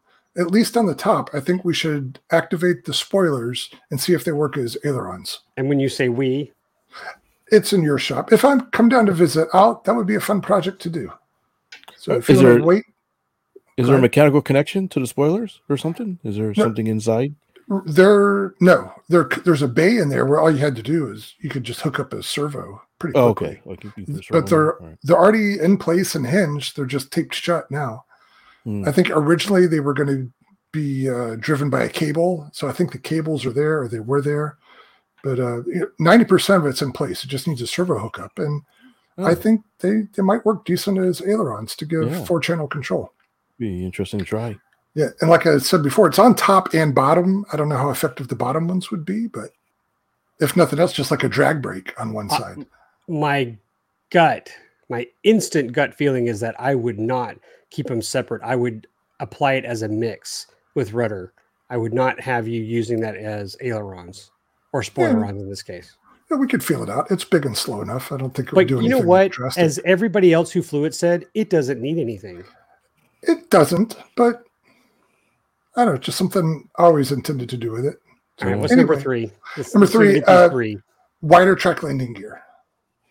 So we can handle a little bit of a crosswind. And that's easy. That's just some strengthened wire. I had no problems taking off and landing with that plane. I never had I've had a couple times where it tipped over when I was trying to turn while I was taxiing, but Yeah, I saw your it's a minor thing. yeah. So you know that's number three for a reason. It's minor, but yeah. Did you have to pump up the tires? no, Okay, you're fine. they're pneumatic got- tires. So go ahead. I've got a fourth thing. Oh, jeez. No, Okay. this will be cool because it's got that pod thing on the top, right? Right where it used to be a needs motor a- mount. It needs a dummy motor with a freewheeling prop on that pod. Oh, let's just add more drag. Yeah, goodness. Yeah. folks. no, it's Why don't you freewheeling. Just drag a parachute behind it. No, no, no. It's freewheeling. Yeah, no. you'll be How about I just get a little Barbie doll? a small to the prop? top? Doesn't have to be a big prop, just a small one, just to give it some character. Yeah. That I was going to suggest we take that hump off. but No. Whatever. I can't now. KFC has put his name smack dab in the middle Oh, of there's the. already signatures. Yeah. Okay. Right, yeah, so it stays. All right, that's all I have to say about Plywood Overcast. I'm super happy that you took it, and I'm even happier that people flew it and signed it. Yeah. It Even- lives. Even I signed it. Look, Did you? Did somebody put on there? I thought this was a B-17. he did. That's funny. Don't ask me why. Guy goes, hey, hi." he get closer. Goes, oh man, I thought that was a P seventeen. the drinks were flowing at SEFF. All right, we can move So- on. Who's that? Kike. You know who that is? Kike. Yeah. Kike oh, Was that Reflex- Kiki? Yeah, Kike. Wow, okay. I haven't seen him in a long, long time, so I didn't didn't recognize him. And they were they were doing some good flying up there. Oh, that guy can fly. Yeah. There you go. Look at that. That was a little pass Kike made right in front of me. Yeah, with RV. Yeah. yeah, I believe it. Ooh. See, that's my kind of camouflage. It's got camouflage, but it's got day glow orange in the wings and the tail. Yeah. Can't miss it. So Dag and his friend were dropping this RC parachute. And I don't know how this thing was supposed to work. All I know is that I got this where when they released it, it's still hooked onto the plane. yeah, it looks like it's wrapped Yeah. around the struts or something. And so it was flying like this for a while. And, and they were just like, please don't open up. Here's the parachute right here. They go, please don't open, please don't open up. Uh oh. it opened up. Oh, oh. And then that tail just went up in the air, and then that plane. So Dag had no control, man. But the damage was minor, and um, no big deal. Turns to BRS. Yeah. Now, if you're planning to talk about this later on, I'll wait. But didn't he drop some other kind of parachute thing? He did. It's pictures. The pictures are in here. Okay, then I'll wait Yeah. till you get to Oh, it. no, I can get to it. I'll just scroll right down. For those of you who may be listening, we're looking at some pictures on our oh, on the Academy of Model Aeronautics Facebook page. There's a whole bunch of oh, that's a neat picture of it with the drone. Or Yeah. is that you, Lee, or somebody else? No, somebody else. But here's the fun part: what you don't see in this photo, you see in this photo. don't That's drop neat. the baby. so, yeah. a baby with a parachute. It had a so that's the mouth, that's the drag chute. So that's actually cool. So it does a it does a drag for a while. That's a great job. Looks like Chucky. He does. Yeah. Now I will say the guy who did the chase squad had some great footage. It's on YouTube, plus some pretty good stills. I guess they just grabbed from the video. So there's some really good in the air shots. So this is the best I could do from the ground from, from so far up. But I thought this one was turned out pretty good. I hope everybody finds humor in this. oh, me too. And then Yeah. uh, I got the shot of the parachute coming out. It, the system worked really well. Oh, Wow, that, that's pretty. this is no joke. Yeah. Yeah. Wow. Look at that. Yep. That's it. That's all I got. I mean, I got it, I got it hitting the ground, but you know, that just didn't look right sharing with that. So I didn't put that out there. The baby survived. Is the ripcord servo actuated? Uh, yeah, Okay. Yeah. So it's not just it doesn't deploy automatically when you Yeah. drop the chute. They actually trigger it. yeah. Dag had it all. By the way, this is KFC. That's the guy who signed his name big time on Plywood Overcast. What's Nice. with the Is Roman hat there? I don't know. It's made out Okay. of foam or something. He's a very nice guy. I enjoyed having conversations with him, but he Like the- is a character. Like the thing at the top is like a toilet bowl. It is. Yeah, the toilet bowl cleaner. Again, for those of you listening, you're missing out. You need to see the pictures. Stop what you're doing and go over. Look at the pictures. Yeah, and Nice you know, stuff. there's some more photos that I have here that I've Sure. shared. So Eclectic mix of aircraft. It- Was there something that really stood out to you as far as an aircraft or a model or something? Well, I gosh darn it. Uh, his name is Lane Walker, I believe. 14 year old kid flying this Flex Innovation Ultimate. Very talented kid. Very Cool. talented. And enjoyed watching him at the sticks. Jace, I think, was the other gentleman who flew with him. And I, I don't remember his last name, but both of these. Ducia. Huh? Jace the Ace Ducia. Okay, thank you. Uh, both of those young men were having putting on a great show. These these two right here, they uh, they had a great time out there. So um, that was fun. Uh, you know what? Everybody deserves a, a round of applause for being able to fly in that airspace. As Terry mentioned on our previous podcast, you know it's different to fly because you think you have different sections of where people are flying, but that one whole runway, there were people who were at the far far end, like at the end, who would fly the airplane all the way down and come down the center while people were hovering or something. So you had to have eyes in every corner of your face to to see who where somebody else was. I saw three mid airs, hmm. Only and three? this, well, that's when I was out there flying. I'm sure I heard some more, and I I know of some others that occurred, you know, when I wasn't there. But the one that hurt the most was a gentleman who had, and it may have been a Flex Innovation RV, like a foamy version. I think they have a small one that's a foamy version. He had his on floats. He just took off. I mean, he'd been sitting there the whole time, just troubleshooting it, tech, checking it out. So he's like on the water for a good three, four minutes. Took off, made his right turn, went downwind, and ran into a guy coming up the other way. Took his plane down with him into the lake. Ugh, Goodbye. worse. Yeah, it was not good. And I think that was something that you and I talked about not on the show, but I was telling you that a strange experience I had. I don't remember if it was SEFF or some other big event, but probably SEFF, that it felt weird to fly not only at a different location, but one that was so big. I lost all perspective of a flying area and the speed of my model. It, it just felt very foreign at first to to fly at a large location like that. And probably all the other airplanes being around didn't help either, but it took me a little bit to adjust to it. Eventually I was fine, but that first flight was awkward. I, I can't say I felt like it was big, like big, big, because Joe Nall's pretty darn big, and our field, Northwest RC, is pretty big. But you had, and, and by the way, this is not a criticism for the other pilots because people were just flying where they could, and you know those who were flying scale models were trying to make it, you know, coming down and keep a certain pattern, and those who were hovering and doing crazy aerobatics, they were typically in the center, like literally in the middle of the length and middle of the out outward as well. Um, so you, you wanted to avoid them, but I I didn't feel like I was angry at anybody because most people just wanted to go fly. But you know, when I was flying the JR models P uh, P38, the Speed 400 one, you know one of my Mhm. favorites. I had I was very honored. I had several people come up to me afterwards and and tell me how nice it was and where could they get one. And I said, sorry, you can't. um, and I was really worried about that because there was Yeah. a time when I there were some people flying that they were just anywhere, everywhere. I was like, man, I really, really do not want to have a midair with this thing. Um, but no, nothing, nothing else was scary. Now let's talk about the float, the float fly. Uh, the what do they call themselves? The Virginia, not committee. Oh my goodness, I'm, they're gonna be so mad at me for getting the name of their thing. You know what? If you give me a second, I will tell you exactly what they call themselves. Because uh, Scott was like, I want to say one of their leaders. Oh, maybe I'll say I'll Scott. So Scott Fisher was telling me that uh, they're the clan from Virginia. And where in the heck is the name of this group? Oh, I gotta gotta give you the name. Stand by. Do do do. I know this is taking a while, but you know what? It's gotta. I gotta give them the the right. The Virginia delegation. That's what they call themselves. So- what are they signing a constitution or something? I- I know, is- but a great group group of guys. Uh, I didn't even mention Joshua Orchard yet, but down on the which side was that? Maybe the east end. Um, they had a campfire.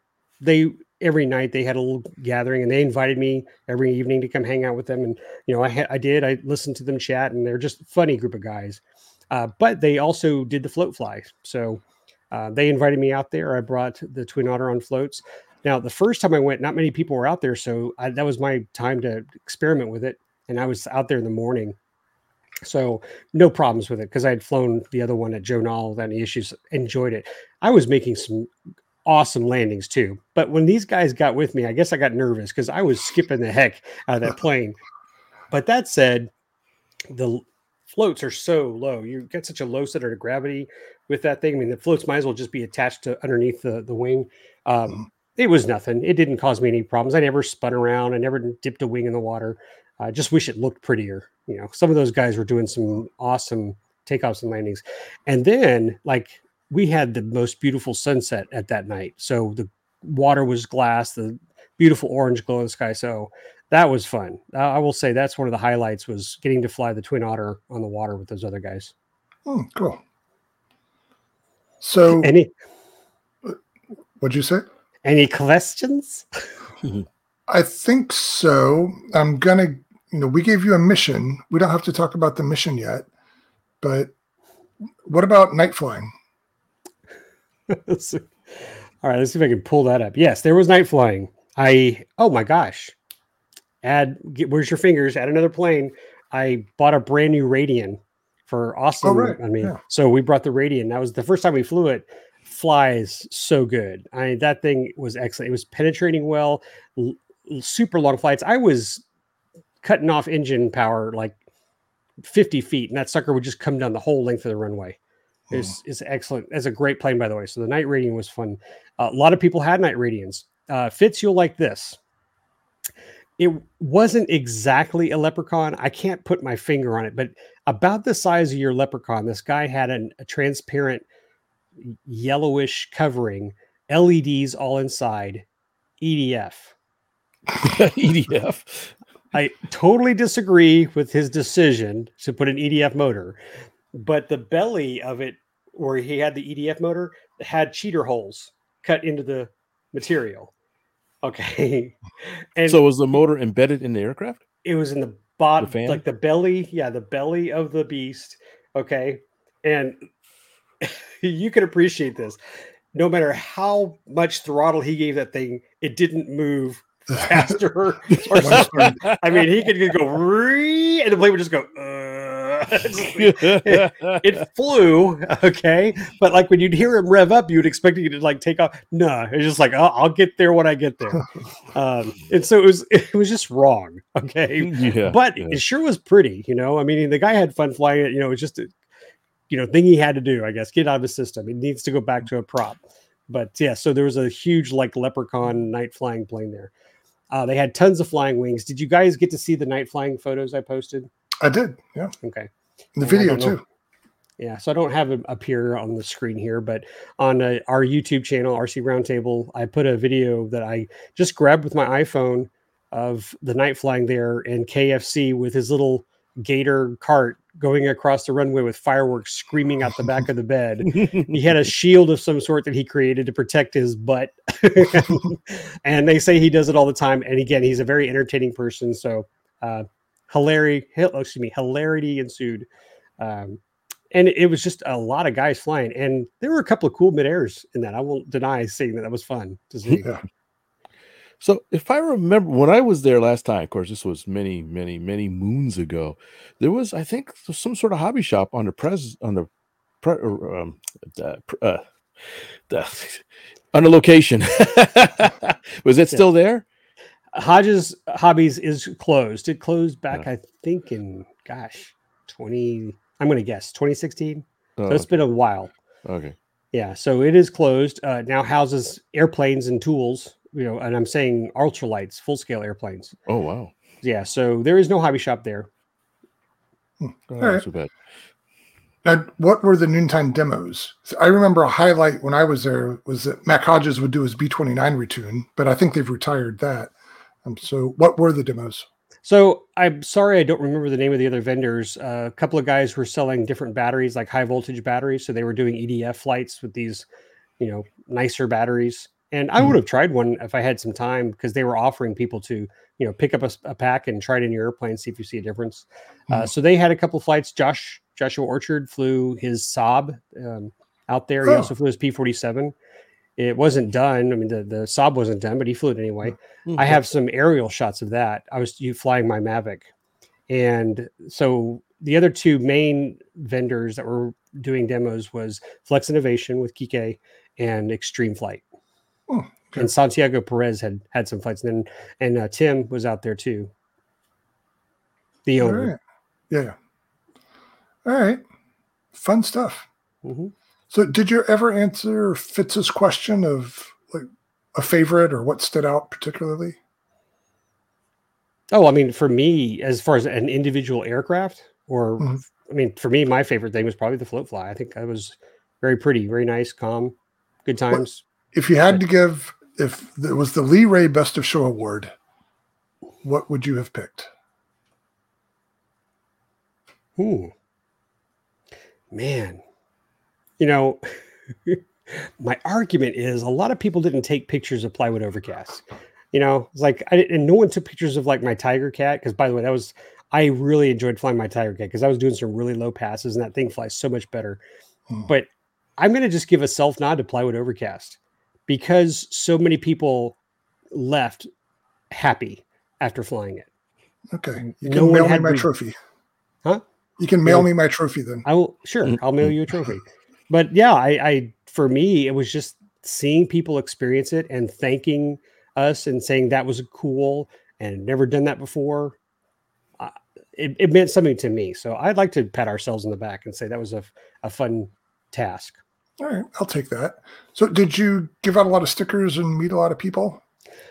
I gave say, out RC roundtable stickers out the wazoo. I put AMA bling in the raffle, so I never saw that again. Although mm-hmm. I did, I, I, guess I didn't tell you guys. Did I mention that I had brought full a full set of plans for Thunder and Lightning? Oh no! So personally, I put that in the raffle as one of their bronze prizes. You know, like with the keychains. so the low end stuff. So they just try to give those away. Is it the chiclets and the erasers? It's exactly it. Yes. so the hats and stuff were out there. Well, I um I put the Thunder and Lightning out there, and a gentleman came up to me and said, "So I picked up your plans. What is this thing?" and at first I thought he was mad. I was like, "Oh, dude!" But I pulled out the Thunder and Lightning. I showed to him. He's like, "Oh," he goes, "Oh, I could build that." And he, you know, he thanked me and moved on. That was about as far as we went. Okay. Nice. But uh, I didn't see anybody else doing that, so I thought that was kind of a, a unique yeah. thing to do. That's a neat gift. There's nothing wrong with it. Uh, I saw there was a big helicopter flying around, and I was wondering, was there a helicopter area, or were they allowed to fly mixed in with all the other aircraft? Um, I did not mention that there are two runways and I did not did not visit the other people on the other side of the tracks. the others, the others, and you know what? That's a kind of a good thing. It's kind of like Joe Nall for us. Fits like there are some things we didn't get to do, but this year we'll know we'll spend more time doing that. So I didn't go over there a lot, but I know that they were flying some helicopters further away from the main. I guess the main runway. Mm-hmm. Uh, but that gentleman and man, you put me on the spot. Um, his name was on the tip of my tongue. Very awesome scale builder, and he had several helicopters out there. Uh, beautiful, beautiful work. So yeah, those things were huge too. Did you happen to see? I saw a picture of one posted? uh, Jet Ranger or something, and it looked like it was Oh. huge. It is. Yeah, they were huge. Kind of like the gentleman you had at the boat with the ladder in the cart. This guy Yeah, had a yeah. huge cart, you know, that he carried his planes off the runway with. That's a big, and it's impressive. It was electric too. I, I would have loved to see the more details on that. Yeah. Uh, if he's listening, send us a note. I'm curious. I can I will give you I can get you the contact information if you want to know all about it. I think Michael Rosnick knows him. Oh, okay. That makes Right. sense. Yeah.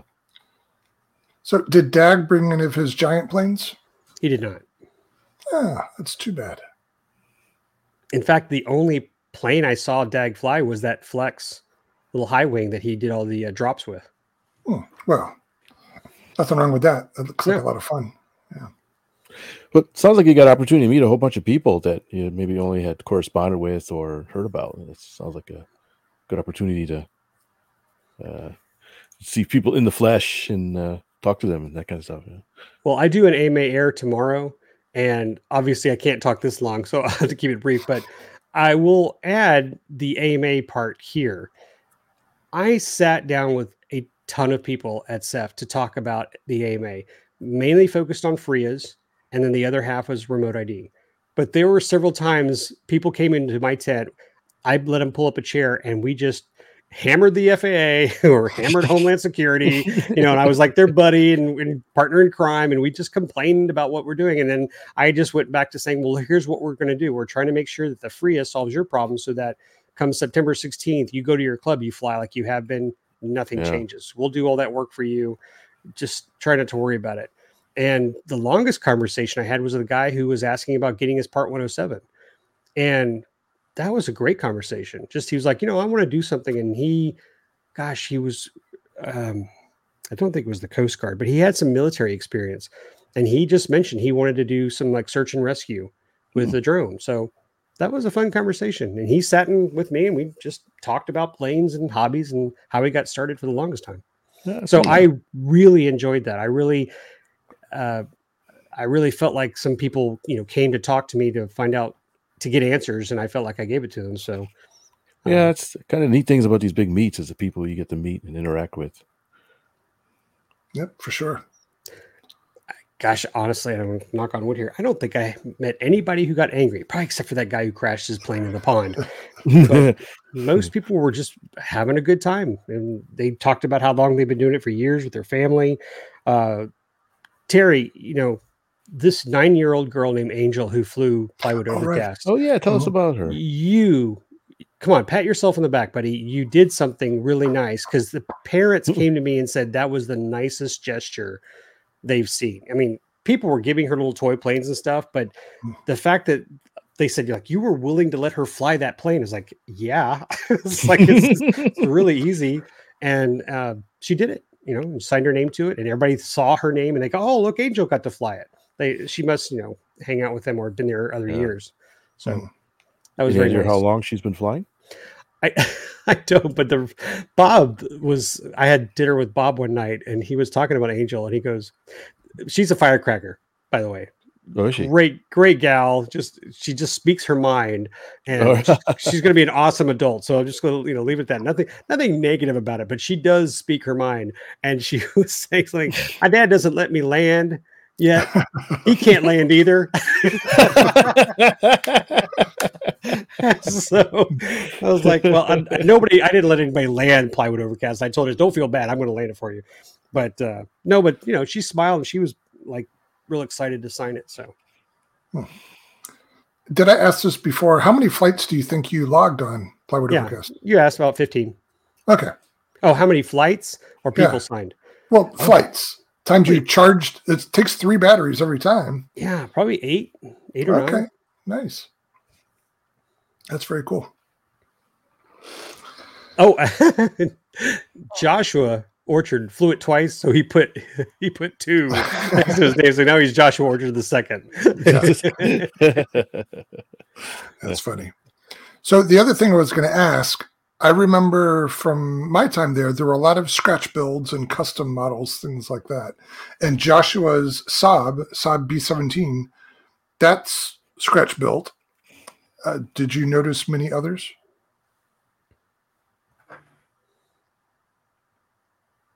Honestly, not really. I think some of the flying wings would have been neat to see, but it was Mhm. dark. that was most of the guys who were flying the wings were on the total opposite end of where I was, so didn't get to really hang out and look at their planes. But I have some walkthrough photos I've shared, and so you can look through there.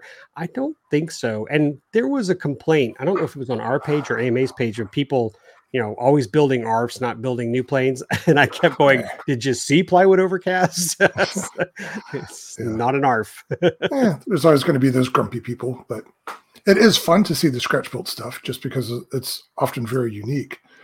I and I hope Joshua's not screaming, going, God, he didn't even like my Saab or anything. It's, the Saab is neat, and I almost feel like we have to have a whole show for Joshua to, to talk about that because the landing gear is epic. Have- Yeah, Do you really know the story about gear. the landing gear on this plane? It's really unusual. It's like the fairings retract with the gear is in a really distinctive way. I can't do it justice trying to tell you what I saw. He needs to describe how they function, and it's just hilarious to look at when they retract. Yeah. So, It's like, let's do something different with landing gear, shall we? well, the interesting thing is, you know, it retracts backwards, kind of like a P40. And on the maiden flight, you had a pretty significant CG shift. exactly. retracted the gear. Oh, Yeah. ooh. He So mentioned he and I had an offline conversation about that, and I was telling him about Sparky's. Uh, was it the B58? We had Oh, a that's- sliding tray. Yeah, As the yeah. gear came up, the battery went forward to compensate, exactly. or th- the opposite. I forget which direction it went, but yeah. So just that's what I'm talking about. Clever people doing fun stuff like that is just neat. yeah. So sorry, Joshua. Your plane's really cool, but it wasn't painted yet, so you know it was all pink. it's your fault for not painting it. I would have said more about it if you had done it.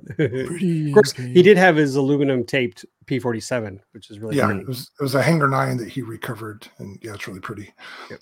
Um, I remember from one time that I was there, somebody had a Guillow's P38.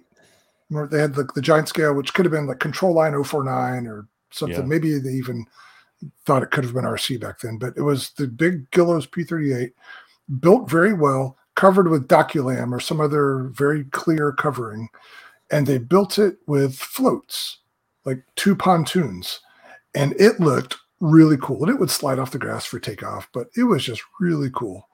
I'll have to look if I still have my old SEFF photos. I'll see if I can dig that up. But that was just one of those really neat things that just like I think I come up with some neat ideas sometimes, but I'm like I never in a hundred years would have thought of that. And I, even if I thought of it, I never would have executed it that well. So it, it's fun to see those things and be inspired by them. I was entertained by the one guy who saw me flying my Park Zone Corsair. And he goes, Oh, I didn't know ParkZone had that scheme, that paid scheme. And then he goes, Wow, I didn't know Corsairs flew on D Day. and when I landed, I told him, He's like, Oh, what a great idea. So it was neat to get the talk in, while it was in the air. They don't, and they didn't. exactly. And it flew fine. It was the first plane that suffered a casualty in the trip to Georgia. Uh, Mhm. the tail got jammed up against something else, and I lost a piece of foam. And I was like, I picked it up off the t- table and I moved it somewhere, and it disappeared.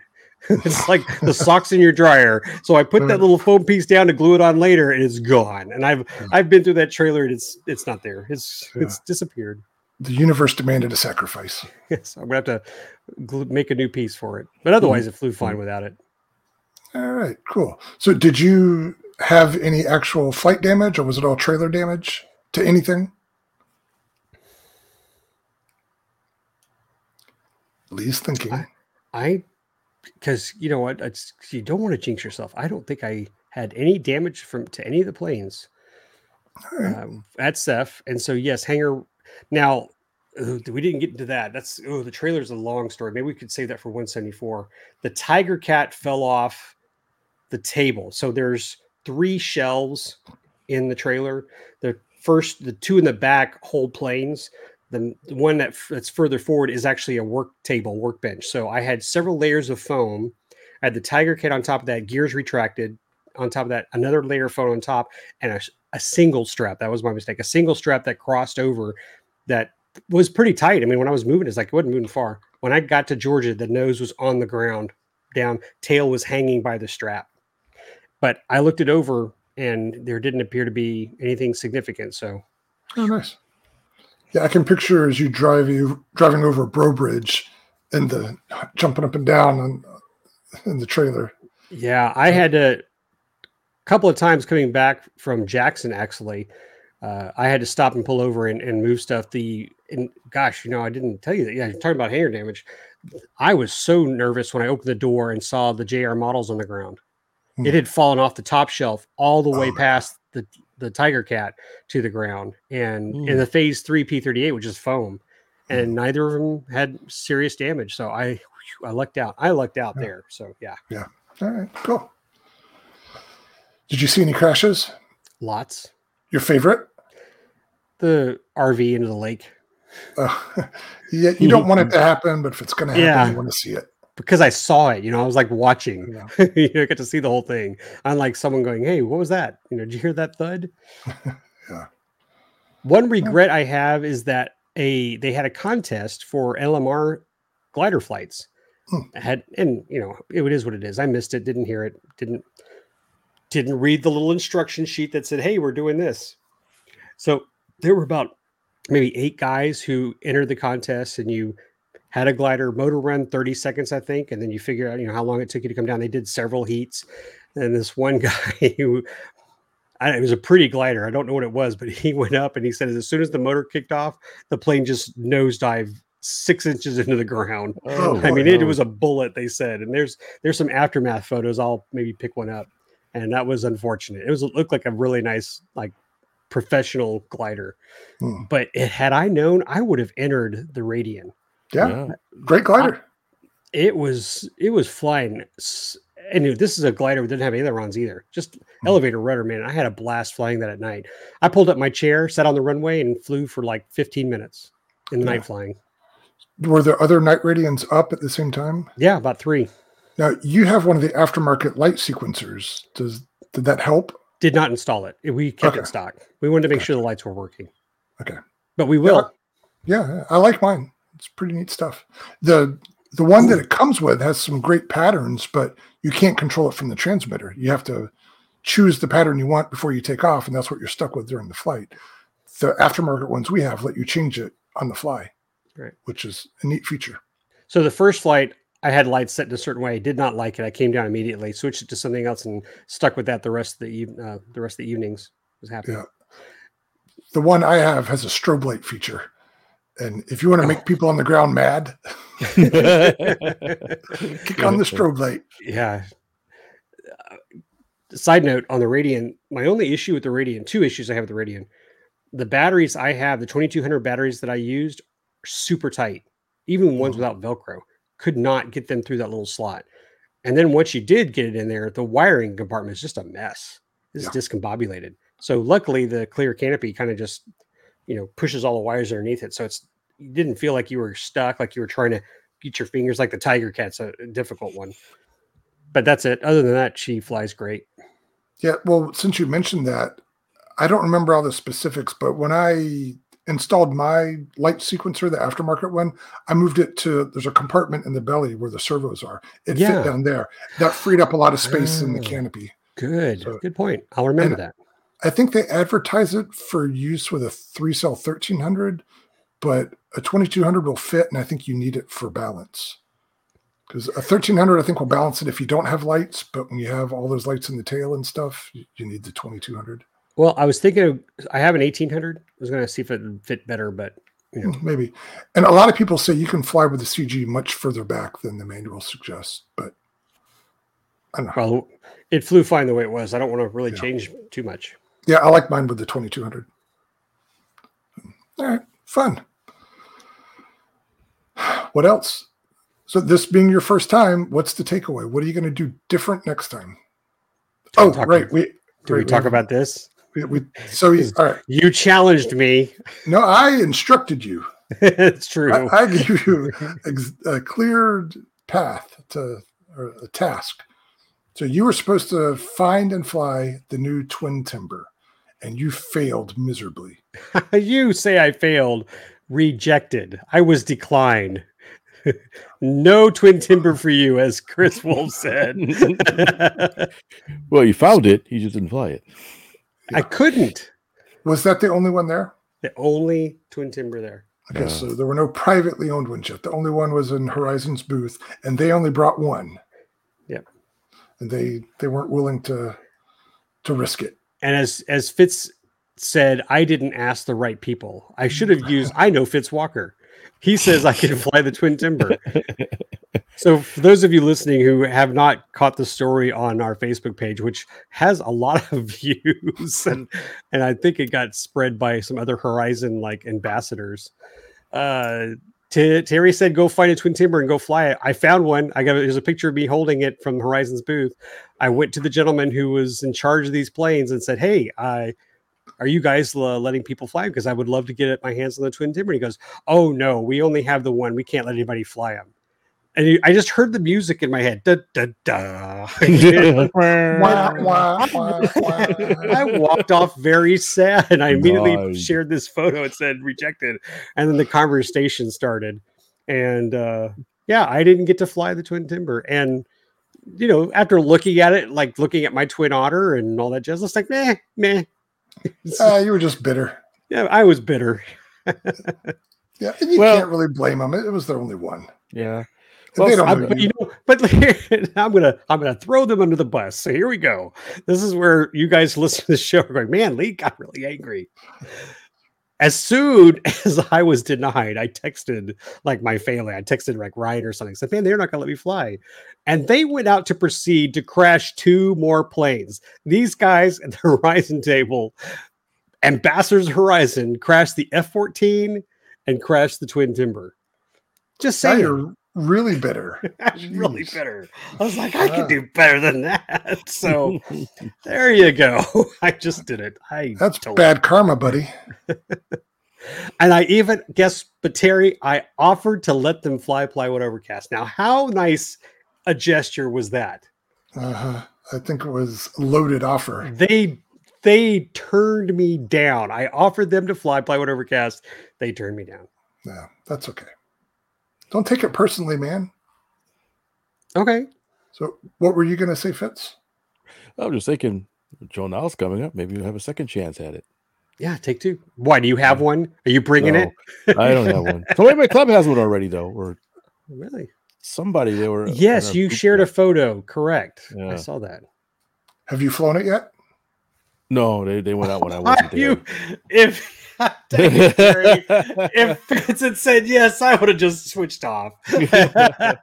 no, I haven't even seen it. I just saw it. They they they were they stuck out to the field. That's nobody funny. was there. Flew it. All right. Cool. to a field somewhere. Oh man. Okay. Did I have a good time at SEFF? Absolutely. Should you go? Absolutely. Well, that's all that matters. There you go. That's fantastic. Glad to hear that. And you spent a good number of days there. You arrived Tuesday, left Saturday. Right. All oh, right. we had some. By the way, we didn't mention the weather. We had some bad weather.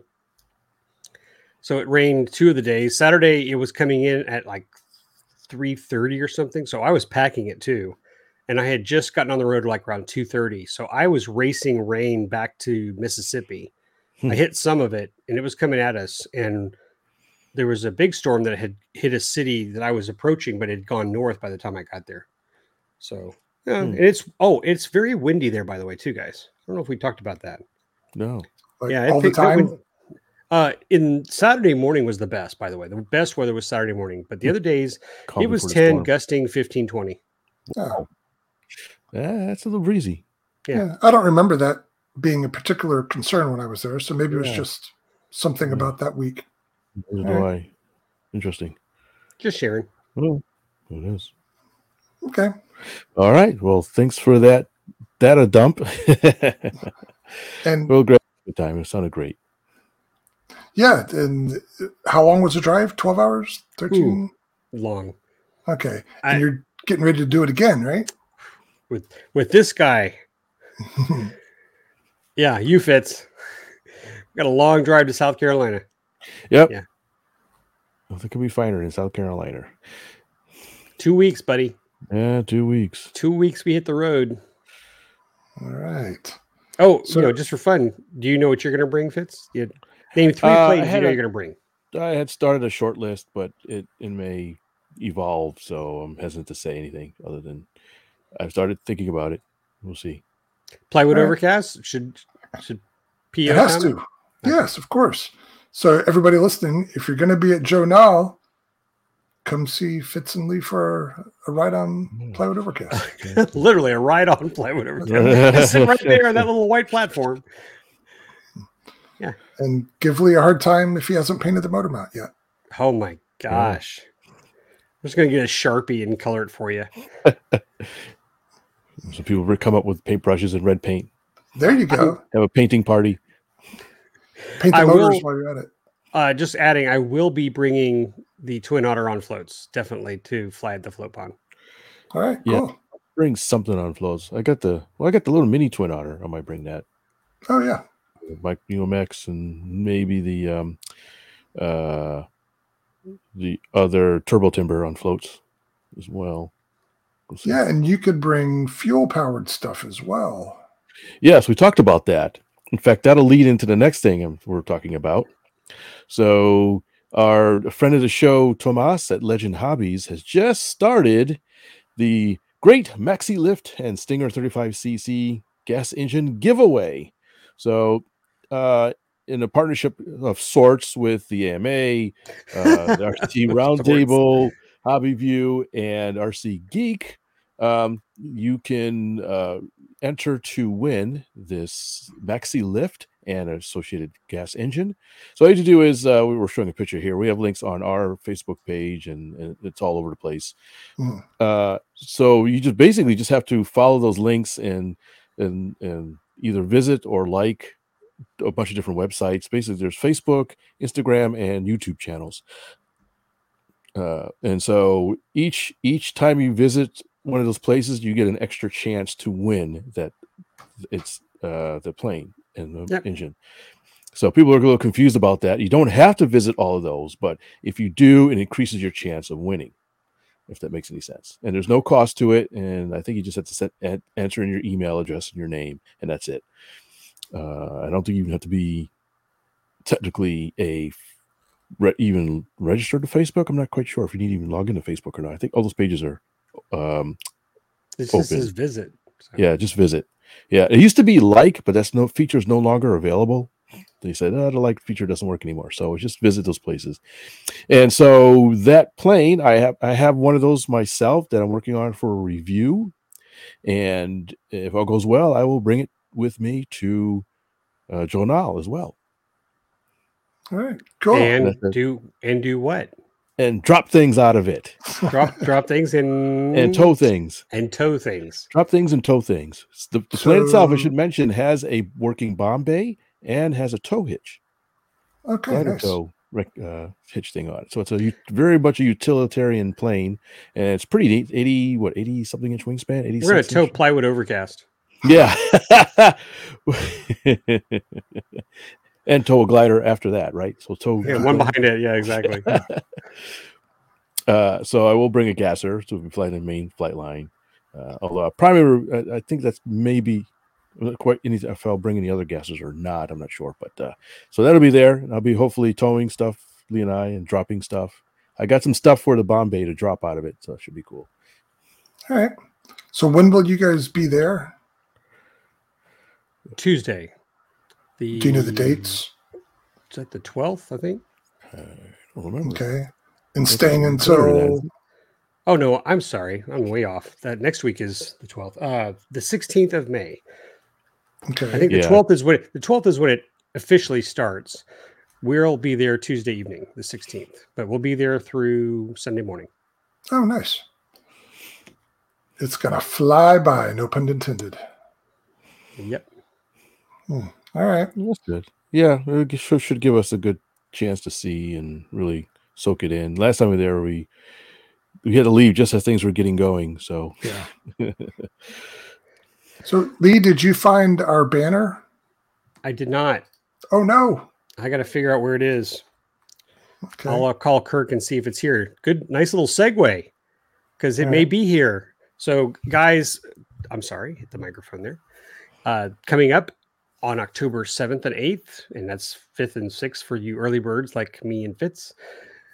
Best, Best Electrics in South Texas is coming back for its 20th anniversary at Tri County Barnstormers in New Waverly, Texas. I spoke to several people at SEFF about Best, and I think we'll get at least one person to come down. I was I was like, guys, you know, Best is like a mini SEFF. It really is. And we've been in it for 20 years. And then I think when they heard 20 years, they go, oh, well, shoot, that's been around a long time. I think we'll have to come visit. I said, go to RC groups and go check out our threads. You'll want to come to Best. So it definitely is not as large as SEFF. We don't have the hookups or anything. But I ran into several people who said, oh, I'd heard about Best. That's in Texas, right? So I said, yeah, they got that part correct. So Well, anyway, it's it's coming up.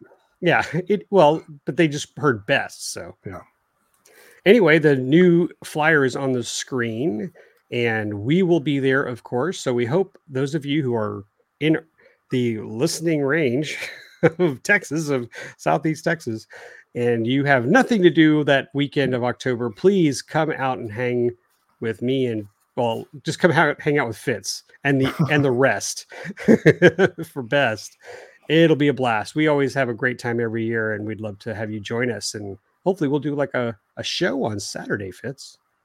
oh yeah, All Get a recording going.